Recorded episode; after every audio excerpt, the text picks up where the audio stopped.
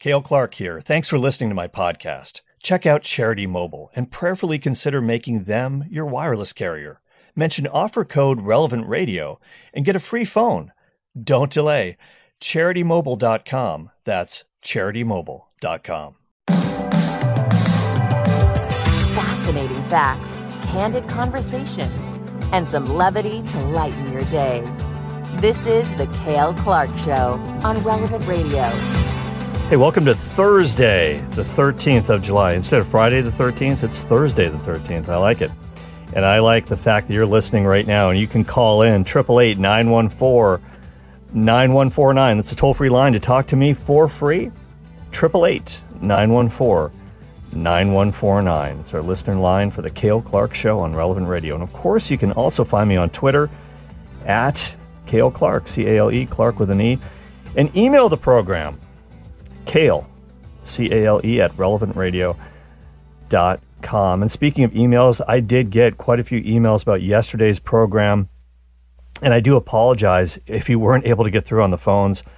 Our lines were jammed solid for the entire hour. We talked about this very intriguing phenomenon, very disturbing phenomenon of homeschooling moms leaving their husbands, having affairs. It provoked a lot of reaction from you guys. And a lot of you guys couldn't get through and gals, so call back today.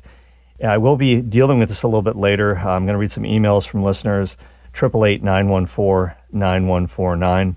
It was one of those days where I wish I had a three hour show because then I could just keep going. We could have gone for about five hours on this topic yesterday. It really, really uh, lit up a fire under a lot of you and lit up the phone lines too. But we've got lots to talk about today as well because it is Thursday. I like to make it a Eucharistic Thursday because Thursday, of course, Holy Thursday, was the day that Jesus instituted the Eucharist. And as producer Jim says, you can't go wrong with Jesus and Mary. And that's what we're going to do right now because I want to talk about Our Lady of the Eucharist. I, there, has got to be a parish somewhere named Our Lady of the Eucharist. If there isn't, there, there probably should be. Because the Blessed Mother has an awful lot to do with the Blessed Sacrament, maybe more than we think maybe more than we think. 888 914 9149 is the number to call to talk to me toll free on the Cale Clark Show if you want to weigh in on this yourself. And I heard this talk that was given, kind of a meditation, a prayer meditation by Father Connor Donnelly. He's an Irish priest who's serving in Africa right now. I believe he's stationed in Kenya, if I'm not mistaken. And he was talking about this, the relationship between Mary and the Eucharist. And it was so interesting. I, I just had to share some of this with you. And St. John Paul II, St. John Paul the Great, of course, he talked about Mary a lot. His whole papacy was, in so many ways, dedicated uh, to Mary and her intercession, that famous papal motto, Totus Tuus, totally yours, Mary, which he got from the writings of St. Louis Marie de Montfort, who helped him so much when he was discerning as a young seminarian he was in the underground seminary during wartime uh, in Poland, and he had major questions. He, he really did ask the question that a lot of non Catholics ask Does devotion to Mary, does, does our love for Mary, uh, our, our, our looking to her as a model of faith, does that in any way detract from our relationship with our Lord and God, Jesus Christ? And the answer is no. And de Montfort helped him to discover that. And that, that papal motto, Totus Tuus, I actually used that uh, when I got married to Patricia. We put that, we carved that on the inside of our wedding rings, totally yours, because we have to be, of course, completely dedicated in our vocation, whatever that might be. And so, one of the things that JP2 did was, in a couple of his writings in particular, he really highlighted the connection between Mary and the Eucharist. Of course, his letter called Rosarium Virginis Mariae, the Rosary of the Virgin Mary, and that was, of course, his big apostolic letter on the Rosary, in which he introduced the luminous mysteries, which we pray on Thursdays, the mysteries of light. And totally inspired, I think, by the Holy Spirit, totally inspired of the Spirit because it's so nice to have this decade, this set of mysteries dedicated to the public ministry, the public life of Jesus. And of course, Our Lady was involved with that wedding feast at Cana, and also the institution of the Eucharist. Now, you might say, how is she involved in the institution of the Eucharist. Well, I'm going to get into that in just a second. And then, of course, uh, he also wrote Ecclesia de Eucharistia, which was his last major encyclical before his death in 2005. And so that, that's something that um, that was a document that really highlights on Mary and the Eucharist as well. And one of the things that he said in the letter about the rosary was this JP2 said, quote, that Mary is our teacher, our teacher in contemplating the face of Christ. And she, she is, because how, think about her gazing at the face of our Lord as a newborn and all, all throughout his life, just, just wondering uh, at this incredible uh, truth of the faith, the incarnation, this great, this great mystery. And mystery doesn't mean it's an unsolvable puzzle. It means it's a truth that's so deep when we talk about the mysteries of our Catholic faith that we'll never get to the bottom of it. But we know that they're true, like the Trinity. That's another one.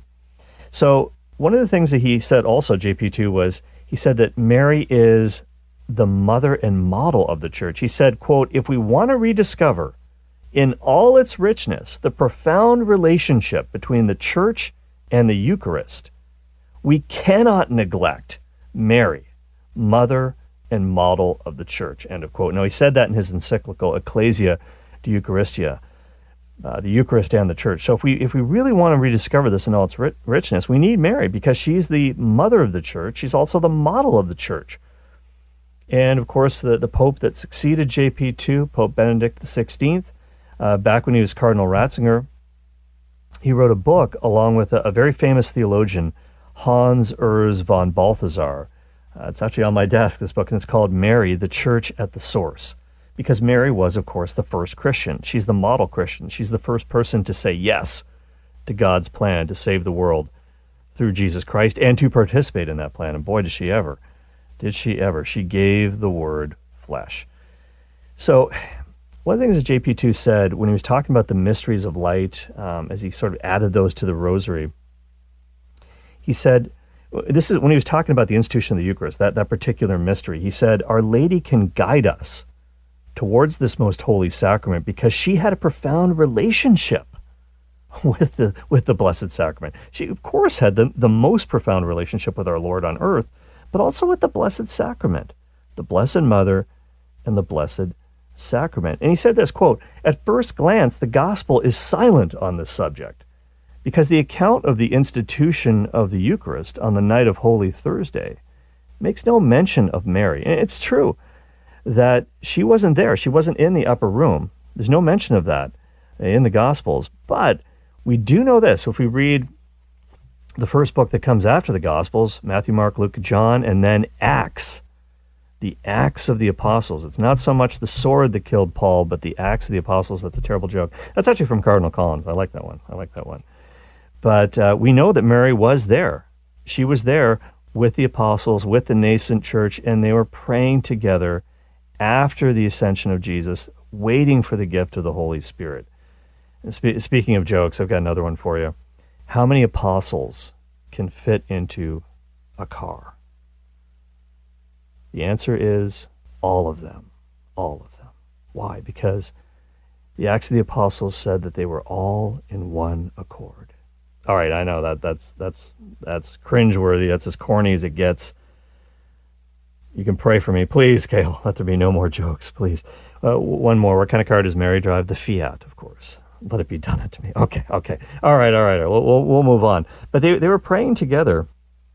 We do know that, that Our Lady was no doubt there at many Eucharistic celebrations. And there's kind of this bare bones outline uh, of the Mass, of course uh, in the Acts of the Apostles. They gather together for the apostles' teaching, for the fellowship, for the breaking of the bread, and the prayers. It's kind of code for the Eucharist. And, and so they did that. And don't forget, Mary went with St. John to Ephesus at the foot of the cross. The Apostle John is there, the young Apostle John. He was probably only a teenager at that time. And Jesus, before he expires, before he gives up the Spirit, uh, he says, Woman, behold your son, son, behold your mother. And he's not just making domestic arrangements, although he was. Someone had to look after Mary. But also, this is, of course, a metaphor for the fact that Mary is our spiritual mother in the church. But j- just imagine, she goes with St. John to Ephesus. That's where tradition said that John the Apostle went. St. Paul writes a letter to the church at Ephesus, the famous letter to the Ephesians. Incredible. Now, think about this. Imagine Mary is a member of your local parish congregation. Can you you are on your best behavior at Holy Mass. You better believe that you're listening because she's gonna she's gonna give you that look, you know, as a mother can, and say, "Hey, pay attention here." so, but wow, that, that's that's amazing to think about. To think about Our Lady receiving her son once again in, in the Eucharist. That's that's unbelievable, and th- this is um, something we have to understand that it all started with her interior life. It all started with her interior life. And JP2 would like to say this about Our Lady. He called her a woman of the Eucharist in her whole life. In her whole life. Well, how could she be a woman of the Eucharist before the Eucharist was ever instituted, before the incarnation even happened, even when she was young? How, how did this happen? Well, it did probably happen in the beginning because you have to understand that her faith and, and the way that she lived kind of set her up for, for all of this. And she was obviously set aside from all eternity for this holy task. And another thing he said this uh, was, was this JP2 said, There can be no one like Our Lady to act as our support and guide in acquiring this disposition. So if we want to have the same interior disposition towards the Eucharist as, as Mary did, then we, we really need to think about that. We, we, she can be our guide. She can help us to look at things the way she did. Think, think about when Jesus said at, at, at the Last Supper, the first Mass, he's instituting the Eucharist, he says, Do this in memory of me. That sounds a lot like something that Mary said in the Gospel of John, right? The wedding feast at Cana. What, what did she say to the servants? Do whatever he tells you. Well, he's saying, do this in memory of me. Well, of course, we, we have to obey that. The church has always obeyed that. The Eucharist has been there from the beginning. But she did the same thing. She did the same thing. She did whatever God told her to do. That's why she said back in Luke chapter 1, verse 38, the Annunciation, Be it done unto me, fiat, according to your word. Said that to the Archangel Gabriel. And the same thing, she needs to pass this attitude on to everyone. That's why she says it to the servants at the wedding feast at Cana. And she's saying that to us as well. She's saying that to us as well. Because when she's, she was basically saying to those servants and, and kind of to us as well, trust in the Lord. You know, Jesus, I trust in you. If he can change water into wine, which he's just about to do, then you have to also trust that he can turn wine mixed with a little bit of water into his very blood into his body, blood, soul, and divinity. So he can give us his life. He, he can really give us himself. And, and that's just, whew, that's wild to think about. So she, she strengthened the faith of that young couple, and she can strengthen our faith as well that Christ can work miracles in our lives, in our marriages, in our situations, as dire as they might seem, as hopeless as they might be. But also, he, he can do the stupendous miracle of the Eucharist every single day, every time the Mass is celebrated. So this, this is amazing. And, and Mary is absolutely locked into this. You're listening to the Cale Clark Show on Relevant Radio because what happens to us when we receive our Lord at Mass, if we're in a state of grace and we can, we're well disposed to receive Jesus in the Eucharist, it's, it's kind of like, in some ways, what happened with Mary because she becomes a living tabernacle. She becomes a living tabernacle.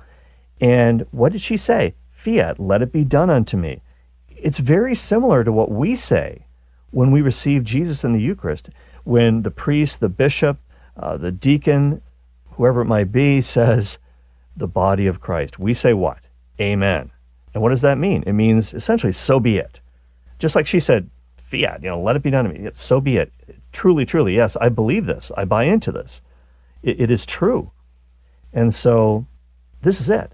So the one that she conceived through the Holy Spirit was both her son and God the Son. That's just absolutely incredible. She could see the physical after he was born, but, and she knew, she knew the, the part that she couldn't see, that he's also conceived of the Holy Spirit. But we have to look at that Eucharistic host, which looks like bread, smells like bread, tastes like bread, feels like bread, and understand that it is not bread anymore. It is Jesus. It is the Son of Mary and God the Son wow, risen from the dead, ascended into heaven. Now he comes to us in this disguise, as it were, uh, under the appearances of bread and wine. And we have to have, and she, her faith can help us to have faith in this because we do need faith to see Jesus, to understand that he's there. And so she was kind of the first tabernacle in human history. It, we become tabernacles as well when we receive Jesus. That's the one time after we receive communion at Mass that we don't genuflect to the tabernacle when we're going back to our pew because we are a tabernacle at that point. We have our Lord uh, living inside of us. And so it's pretty awesome to think about. I'd love to hear your thoughts on this. 888 914 9149 Cale Clark Show on Relevant Radio. Here's what uh, JP2 said St. John Paul II, quote, is not the enraptured gaze of Mary when she contemplated the face of the newborn Christ and cradled him in her arms, that unparalleled model of love, which should inspire us every time we receive Holy Communion. End of quote. So, do we have that same awe and wonder? When she contemplated the face of the newborn Christ, when we receive Jesus in the Eucharist, do we have that same awe and wonder every time we receive Holy Communion? Can, can we really say that? So, that, that's, that's one way in which Mary can, can help us, uh, and, and Our Lady of the Eucharist, if you will.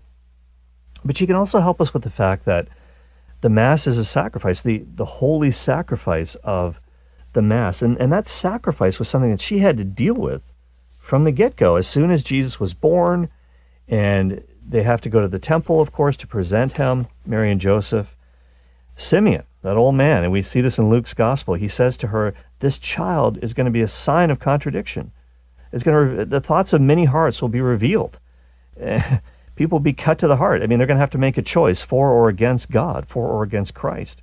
But also, a sword is going to pierce your heart too. And this is foreshadowing, of course, the stabat mater. You know, she's at the foot of the cross. That's when it happened, when she watch, watches her son tortured, watches him die.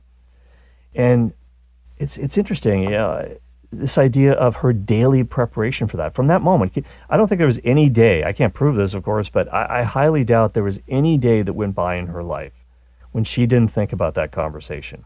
Her daily preparation for what was to come, the sacrifice of Calvary, desire, offering. She wanted, she wanted the will of God to happen, of course, but it wasn't going to be easy. And so this is kind of what we, what we have to do as well. We have to partake in, in, in the sacrifice as well. We have to make ourselves a living sacrifice. That's what St. Paul says in his letter to the Romans. We have to become a living sacrifice. And of course, the problem with a living sacrifice, as opposed to the, the dead animal sacrifices of the Old Covenant, the, a living sacrifice can always crawl off the altar and run away. We can run away, but we can't do that. We have to sort of take the words of Christ and kind of apply them to our lives. This is my body, which is given up for you. And that's essentially what Mary said. This is my body. And I and I and I, I give myself my total being to God, whatever He wants to do, however He wants to use me. And my particular role is to be the mother of His Son, the mother of His many brethren, uh, sisters, brothers in the church throughout all time, and unite myself with Christ. And that, that's it's pretty crazy to think about. Every time Mary received the Eucharist, it was a reunion with Christ, welcoming him once again within her. Unbelievable. Unbelievable. It, it just kind of boggles the mind. And I'm sure that theologians have written about this uh, from the beginning. And, and there's one last thing we, we can say about this is that I think we have to, as, as Father Donnelly says, we have to reread the Magnificat. It, really, Luke's gospel says so much about Mary uh, he probably interviewed her. He made certainly a, an investigative journalist type of report and searching about the life of Christ. All, all this stuff, it, from Mary's perspective, winds up in Luke's gospel. And Father Donnelly says you've got to reread this, especially the Magnificat, the famous Magnificat, in a Eucharistic key. Uh, that's an interesting way to think about that, to, to look at the Magnificat, that famous prayer of Mary, and read it in light of the Eucharist. What does she say? And this is when she's with Elizabeth, of course, and our, our Lord is within her. And Mary said, My soul magnifies the Lord. And that's where the word magnificent, it's the first word in the Latin translation of the scriptures. Of this this prayer, this beautiful song prayer, Magnificat. It, my soul magnifies the Lord. It's kind of like a magnifying glass, right? We want to make our Lord greater and greater and greater. Very much like John the Baptist said in, in John's gospel, he must become greater, I must become less. He must increase, I must decrease. Not about us, it's about Christ. And so that, that's what we kind of have to do as well. We've got to magnify the Lord. And she says, What? Our, my spirit rejoices in God, my Savior. Do you rejoice in the Eucharist? Do you praise Him? And when you receive our Lord in the Eucharist, you can praise Him with Him, in Him, through Him. He's living in and through you. And this is awesome. And through Him, with Him, and in Him, oh God Almighty Father, all glory and honor is yours forever and ever. We got to give Him that glory because it, it belongs to to him. And so this is pretty awesome. For he who is mighty, uh, uh, just keep going here. He has regarded the low estate of his handmaiden. This is the Magnificat. For behold, henceforth all generations will call me blessed. For he who is mighty has done great things for me, and holy is his name. Holy is the Holy Eucharist. His mercy is on those who fear him from generation to generation. He has shown strength with his arm, and no greater act of power than this miracle of the Eucharist. He's done great things for you. He's, he's given himself to you, body, blood, soul, and divinity. He's pulled down the mighty from their thrones, exalted those of low degree. He's filled the hungry with good things. There's nothing greater than, than to be fed with the body, blood, soul, and divinity of our Lord. And, and talk about this great reversal. Yeah, the mighty are pulled down from their thrones, those of low esteem, those who are humble, those who are broken, those who are sick, those who are destitute they get the grand prize. We are all on a level playing field here. We get God. We get to receive God. Talk about upward mobility. We're, we get to share in this. It's, it's, un, it's unbelievable. And so this is what we have to do. We've got to make our whole life a Magnificat, a Eucharistic Magnificat. I think it's, it's what it's all about. Now, uh, there's so much we could say about this. I think we'll have to save the rest for another time, but I'd love to hear what you think about this. You can call in right now, 888 914 9149. We'll be back with your phone calls right after this. Cale Clark Show on Relevant Radio. To the everlasting Father and the Son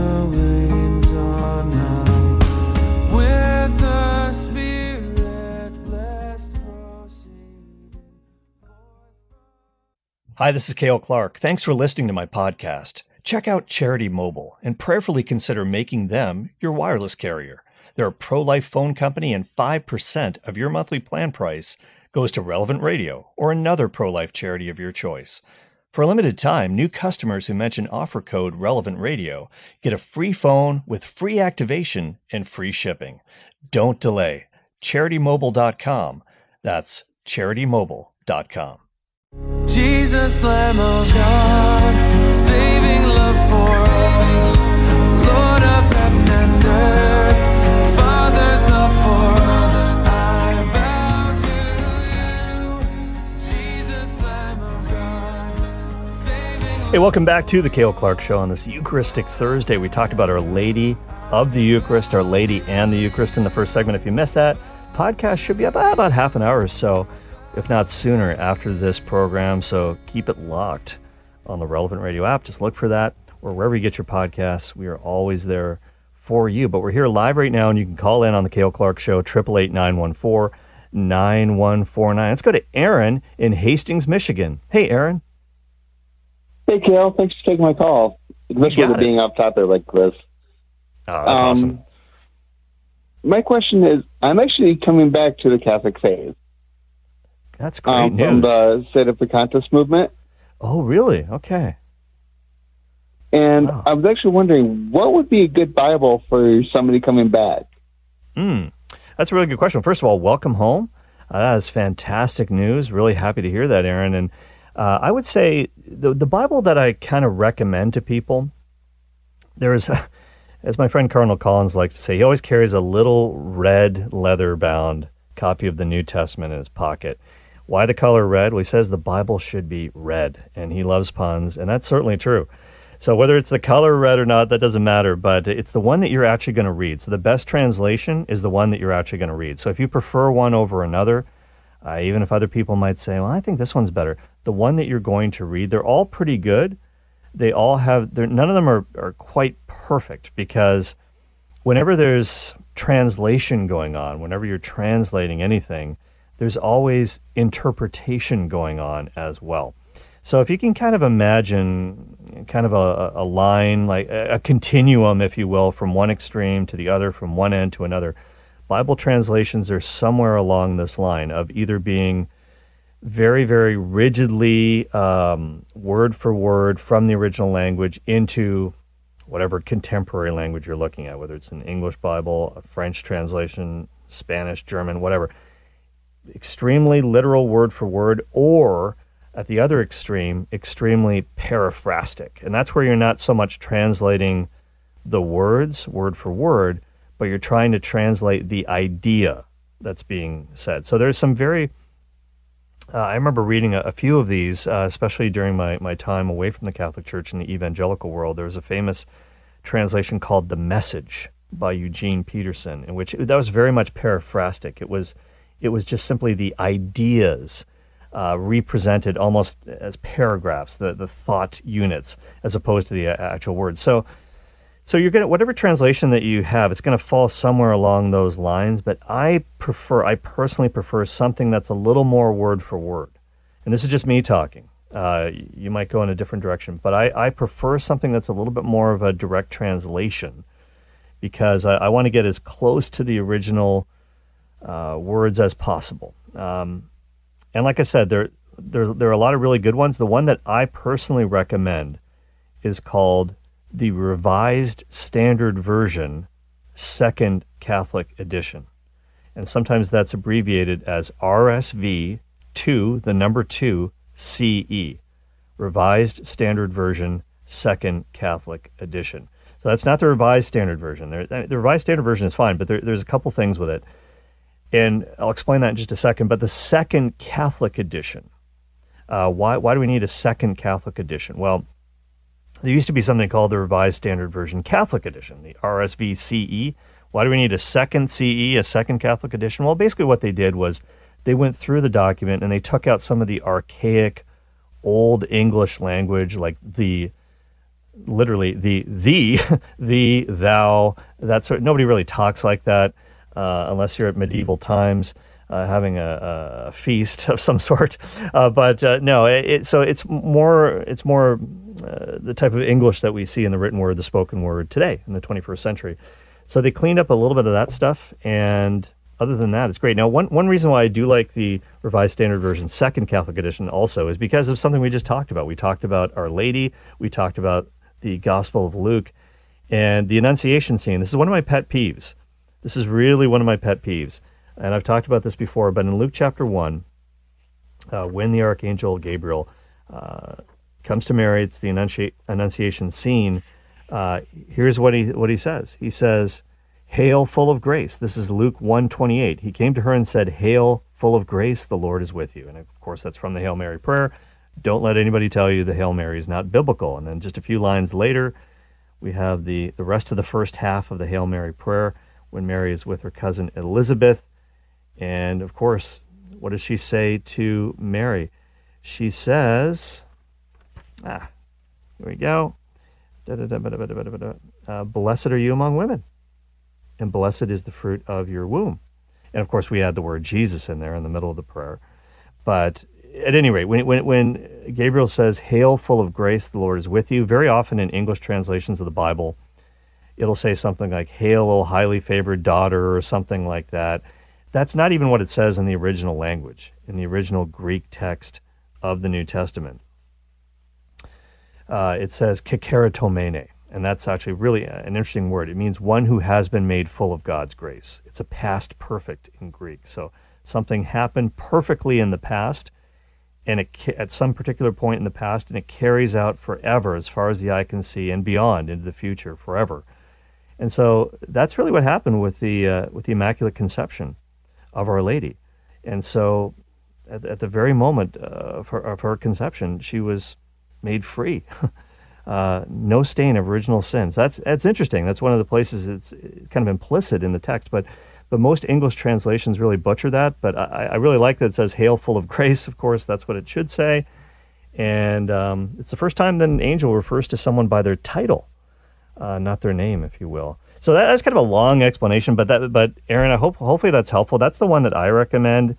It it to me it strikes the best balance for me between readability and sticking closer to the original text. Does that make any sense? Thank you. And you said it was the um, RSV second Catholic edition? Yeah, yeah. So RSV second Catholic edition. There's a good version of this that's published by Ignatius Press.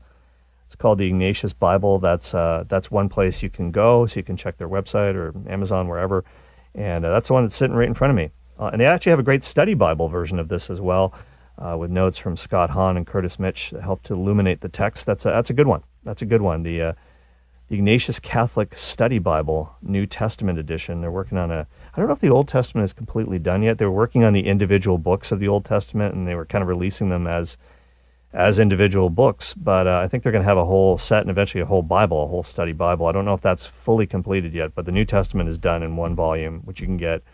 The Ignatius Catholic Study Bible, New Testament edition, Revised Standard Version translation, Second Catholic edition. So Hey, got to ask you this before you go, Aaron. What what brought you back to the Orthodox um, Catholic faith? It was actually sensing. It's difficult to explain, but um, what drove me away at first was the lack of reverence when it came mm-hmm. to entering into the church. Okay. Church and leaving. And what drove me back was strangely enough, a different priest was one. Hmm. Um, because the other priest and I didn't really mesh very well. I don't think. These I every time I try to get close to him or ask him to help me with something, he would say, "No, I don't have the time." This hmm. one's actually trying to help, and wow. and plus he's actually a lot more reverent too. Interesting, yeah. Yeah, it's a, it's it's that makes a difference to people. I think a lot of people. Thanks, Aaron, for, for saying that. Welcome back. Uh, welcome home uh, to the Catholic faith and full communion with Rome, and and the, the reverence of the priest, how a priest celebrates mass. That really does make a difference. People can kind of sense that, you know, how seriously he's taking that, and um, I appreciate. I mean, I personally appreciate liturgy done well, uh, also, and and it should be done well. It's absolutely uh, crucial. So th- thanks for that call, Aaron, in Hastings, Michigan. Really appreciate that. Let's go now to line three. Kathy is in Wisconsin. Hi, Kathy. Hi, uh, I have a real quick question. Thank you for taking my call. Sure. Uh, I just wanted to get your advice. Uh, I'm a cradle Catholic. I I kind of was uh, left the church uh, about uh, maybe 21 or so, 22, uh, and I went I went to an Assembly of God in my area. I was invited to by someone. Anyway, um, I was I was learning a lot. And I met a, a lot of nice people my age and older and stuff. Mm-hmm. But it was real real smaller congregation than like I was used to at the Catholic Church. And of course they sing and raise their hands and everything else. But it wasn't too out of control. But um, the thing is, is that uh, as I was getting more into it, and uh, you know, I was like, it was the flesh that was. Uh, I I'm, I got to keep this short. It was you know the excitement of it that was attracting me, and eventually I went. I came back to the church maybe four years later or five years oh. later, and met my husband who is. Uh, who converted to Catholicism. He was nothing before that.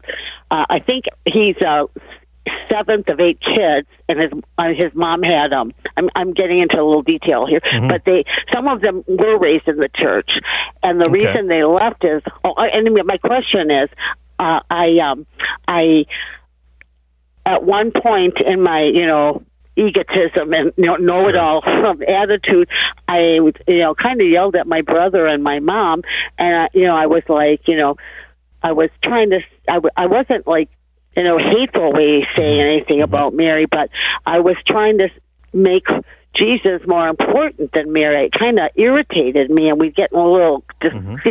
But do I need? I mean, I've repented over it, but do I need to go to confession before I go to communion? Well, yeah, I, I- think I think. Well, thanks for your call and for your question, uh, Kathy. And as I understand it, you're basically asking. You used to al- almost, in a sense, you feel like you're putting down Mary in a sense to your family in the past out of a desire to uh, respect the centrality of Christ, uh, the the ultimate, of course, uh, realization that Christ is God. We've got to keep our focus on God. And does Mary detract from God? And again, that was the same question that John Paul II asked and maybe you said something uh, that that seemed to denigrate her a little bit. Um, obviously, your motivation in that case would have been to defend our Lord, and uh, I don't think Mary would, would have been offended by that in any sense of the word, because she obviously wants to draw people to her son. That's her whole raison d'être, if you will. Uh, but um, I, I don't. So it wasn't out of malice, I don't think. By the sounds of it, I don't want to you know, psychoanalyze it too much here. But if it is bothering you, uh, you, you could certainly mention it.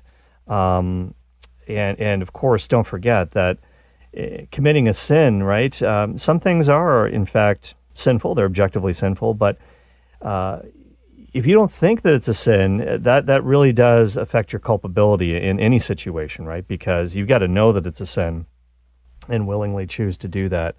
And uh, in this case, at that time, certainly your, your motivation was not to offend God in any in any way. But now you realize, oh, maybe it was a maybe not a nice thing that maybe I, I you know had a little put down of, of Mary. I would just simply mention that.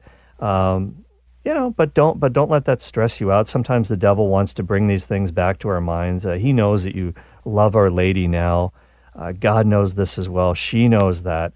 Uh, so just continue to to have faith uh, in our Lord and, and great love for Our Lady, and, and you really can't go wrong. So thanks so much for that call. Really appreciate that, Kathy. All right, let's go to Nathaniel in Lewis, Colorado. Hi, Nathaniel. Hi, thanks for taking my call. Hey, I was just wondering. I have the Revised Standard Version, 2nd Mhm. Catholic Edition. And Yep. I do the daily readings, and I get those from the USCCB website. And what I've noticed is that sometimes the Psalms, like they don't match. Like sometimes it's like not at all. Sometimes it's just off by a verse or two compared to Yeah. what's in my Mhm, book mhm. and what's on the USCCB website. Sure. But and then sometimes it's, that's that's got to be a different Psalm. Well, I was it- just wondering what's going on there. Yeah, well, they're, they're essentially using a, a different Bible translation. So the translation that's used on the USCCB website, uh, the Conference of Catholic Bishops website. And by the way, I subscribe to their daily email service where they send you the readings for Mass in your inbox every morning. Find that very helpful in preparing for Mass, kind of going through those readings. But it's a different translation than the one I was talking about, the Revised Standard Version, Second Catholic Edition. So the ones uh, the one that the bishops use is called the NAB, the New American Bible, and there's nothing wrong with that. I mean, the bishops approve it, right? I mean, it's it's an approved translation. Like I said, there are a lot of good English translations out there. Um, if you have an NAB Bible at home, use it, read it. It's it's it's the one that's used in the liturgy, obviously. So uh, in the United States, so yeah, don't don't let that bother you at all. And and again, um, the most important edition is the one that you're actually going to read, the Bible that you're actually going to read. So if you have an NAB, read it, use it. Uh, don't wait. Uh, I, I'm just that was just a personal preference that I had when I shared that with you, but but there are lots of good translations out there. There- There's no doubt about it. But again, the way you know, it maybe uh, it's not it's not the only reason, but I love the fact that uh, "Hail, full of grace" is the rendering for Luke 128 in the second Catholic edition of the RSV. Okay, we got to take a quick break right now, but I wanted to read to you guys a couple of emails that I got in reaction to yesterday's episode. The very, very controversial tweet that went out. It's been uh, viewed over 1.5 million times. I got to check. It's probably up to over 2 million now about this troubling trend about homeschooling moms of large families leaving their families and your reaction to that and more after the break. 888 914 9149. It's Cale Clark Show on Relevant Radio. Call in and I'll be right back. Explaining the faith so you can explain it to others. It's the Cale Clark Show on Relevant Radio and the Relevant Radio app. Hey, welcome back to the program. It's your last chance to get in today. It's the final segment. Give me a call, 888 914 9149. 888 914 9149. Well, yesterday we were wall to wall with calls for sure, and uh, I apologize again to all those who couldn't get through. You can try again right now, 888 914 9149. And yeah, I was right. I, I looked it up. Uh, the tweet that we were talking about yesterday has now been viewed over 2 million times. Uh, a Protestant minister in Ohio talked about this trend. He, he's seen this happen. At least 30 men have come to him and told him about this happening to them. Uh, there's a trend right now, apparently, that uh, women in their 40s, wives, mothers of large families, conservative Christian families, very often homeschoolers, suddenly are engaging in affairs, multiple affairs, divorcing their husbands, and abandoning their families for various reasons. We talked about what some of those reasons might be, and a lot of you guys had takes on this. I did get a couple of interesting emails, which I wanted to share with you after the show. And uh, a woman wrote into me and she said, Please do not give my name. I want to be anonymous uh, here as I tell you this. So, Kelly, I will not. No, I'm just kidding. No, I don't know what her name is. It's anonymous. But she said, um, Hi, Cale. I really think that Protestants in general do not see the sacredness of matrimony. I'd be willing to bet that this pastor's 30 men that have come to him telling him about this are lukewarm Christians. And then she says, I cheated on my husband before my reversion when we had only three children. I was a cold Catholic at best, not even lukewarm. She says, I'm now a stay at home mom of seven. I am now an on fire Catholic, and I would never do that again now that I know our faith. I am absolutely worn, tired, threadbare, tired. But this is where the men have a huge role to play. Give your wives breaks. Take her on dates often. Dress up for her, and she will dress up for you, etc., etc.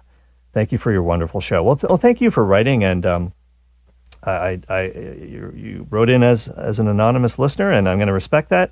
And uh, I thank you for writing. And she's she's honest. She she said that she herself had, had an affair uh, early in her marriage. Uh, she had three children at the time. Um, obviously, uh, thank God they've been able to, to reconcile and and um, yeah, she's gone on and she, she, now has seven children. She's a stay at home mom. She she says I'm threadbare though. I'm worn out, and it, it is it is taxing. And that's one of the things we talked about yesterday. How taxing it is to be uh, a homeschooling mom. You're on 24 seven and very often, a, a lot of these moms who, who engage in these affairs, I think they were looking for some sort of a escape hatch, if you will, a, a relief, some sort of a, respite, if you will. And this is not to excuse it in any way, shape, or form. This is, these are bad choices that were made, uh, but they weren't getting any kind of help, and they, they felt like maybe it was owed to them to have a little fun, quote unquote. Uh, that that could be one way of looking at things. But uh, one one thing this woman uh, says, I, I do agree with her that uh, we as guys have to have to help out here and, and somehow give your wife a break. Um, the date night, she mentioned the date night. That that's really crucial to make that uh, something that you don't want to skip and, and make it happen often. It really does make a difference because the, the, the absolute foundation of any family is that marriage between husband and wife. It's more foundational than the relationship with, with one's children. Uh, it's more foundational than any other relationship that, that you have, humanly speaking. So You've got to uh, nurture that absolutely. And so, anyway, so th- that was one email that I got, and also, also, I, I got a message from Peter, uh, who's listening in San Francisco, California, on 1260 AM KSFB, and he he wanted to weigh in on on yesterday's show as well. He says, "Hi, Cale. I just caught bits and pieces of this conversation, and I didn't get free in time to call in." But there was zero mention by anyone who called in about what I consider to be the most important factor. The gaping emptiness people are experiencing, women and men, it's not an emotional or an intellectual or, or even a physical uh, emptiness. It's a soul sized emptiness, which can only be filled by a conscious awareness of our own souls. He then goes on to write People attempt to fill that emptiness with emotional closeness, uh, mental activity, physical activity, even sexual activity, but none of these things can replace conscious awareness of our souls. They can only fill a need that exactly matches the activity. They're not in any way interchangeable, even though we often attempt to make that work. For example, an emotional relationship only fulfills an emotional need. Intellectual pursuits only fulfill intellectual needs. Physical activity only fulfills physical needs, and so on and so on. But none of these are guaranteed, if more or less random. They must be the correct activity for the specific need. There needs to be widespread discussion of the mostly unconscious need to become aware of our souls. And he says spiritual leaders at whatever formal or informal level need to make the general public they interface with aware of this need to know our souls and make it conscious. Teach people how to become conscious of their souls, encourage that process of awakening. And of course, spiritual leaders attempting to teach something must have at least some level of direct personal experience of what they are teaching. Mere belief that I have a soul in no way satisfies the need to know my soul. May God bless you, Cale, and every member of your extended family and circles of friends, and every person that you directly or indirectly interact with in any way, especially via your radio programs. With a thousand orders of magnitude acceleration of your spiritual evolution. Sincerely, Peter. Thank you. I, I definitely need a, an accelerated uh, elevation of my spiritual evolution. There's no question about that. So thank you for that. Please pray for me on that front. So that was from Peter listening in San Francisco. And I, I think he's right about a couple of things there uh, when he said that uh, people aren't aware of having a soul. I, I, think that's certainly true. People, a lot of people walking around today don't think that they have an eternal soul. They're not. They're not aware of it. And there are physical things out there to meet physical needs, and that, that kind of reminds me of something that C.S. Lewis once said. Uh, C.S. Lewis said that for every need that we have, there's a corresponding item or something in the world to meet that need. If you're hungry, there is such a thing as food. Um, you desire to procreate, there is such a thing as marriage, uh, the act of marriage. But, he says, if we find within ourselves this desire, this need that nothing in this world can satisfy, well, the answer must be I must have been made for another world. I had to have been made for another world.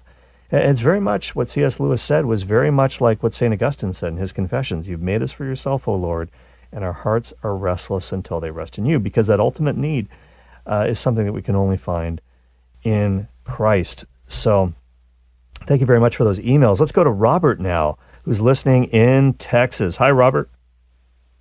Hi, good day. How are you? Doing well, doing well. Thanks for your call. Um, I wanted to uh, uh, pitch in my comment on yesterday's topic. Uh, sure, it doesn't necessarily sure. mean, I mean, for for for uh, women to be, you know, in a different, looking for a different relationship. Uh, in my case, I've been divorced for three years now, and uh, I'm a father of two children. Um, and uh, a little bit of uh, on, on on it, it was that she met this guy like seven years ago mm. at her workplace and then mm. uh, I guess uh, we became, you know, indifferent with each other. I think both of us, uh, in a relationship, both of the the the persons they need to be involved. It's not just one person. It's not sure. only her fault, and it's not only my fault. It's it's between the two of us. Um, mm. Right now, I'm just, you know, uh, I'm in depression. Um, and I'm just trying to uh, regain my family. Yeah, Robert, I, I am going to ask every single person who's listening right now to to pray for you, and um, I thank you for being so so open and, and, and calling in and sharing your heart here, and, and I'm so sorry about what's happened uh, in your marriage, and, and this is a, a situation that uh, obviously you're you're not alone in this, and there are a lot of uh, faithful Catholics out there that are uh, that have experienced this, and they they are asking questions like, "What did I do wrong? How could I fix this? If I could only go back in time." We we can't do that though. Obviously, we have to learn from the experience, but um, it, we can just drive ourselves crazy with that. The most important thing to do now is to seek God's mercy, uh, His healing, and His forgiveness right now, and and that's something that He is always willing to to extend to you. And I, I don't know whether the, the relationship can be repaired. I don't know whether uh, your wife w- would be willing or is able to, to come back to you at this point, but we can certainly pray for that, uh, for reconciliation. But we do know this we do know that, that God certainly wants to uh, knit you back together inside and put you back together again and, and bring that, that healing and, and wholeness uh, to you. And, and so, yeah, I'm going to certainly pray for you this evening, uh, Robert. And, and again, I'm going to ask everybody listening right now to please pray for you. And, and um, I appreciate the courage that it took for you to make that phone call as well. It's that's that's not easy. That's not easy. And, and we got uh, producer Jim. We had a lot of phone calls along those lines yesterday as well. There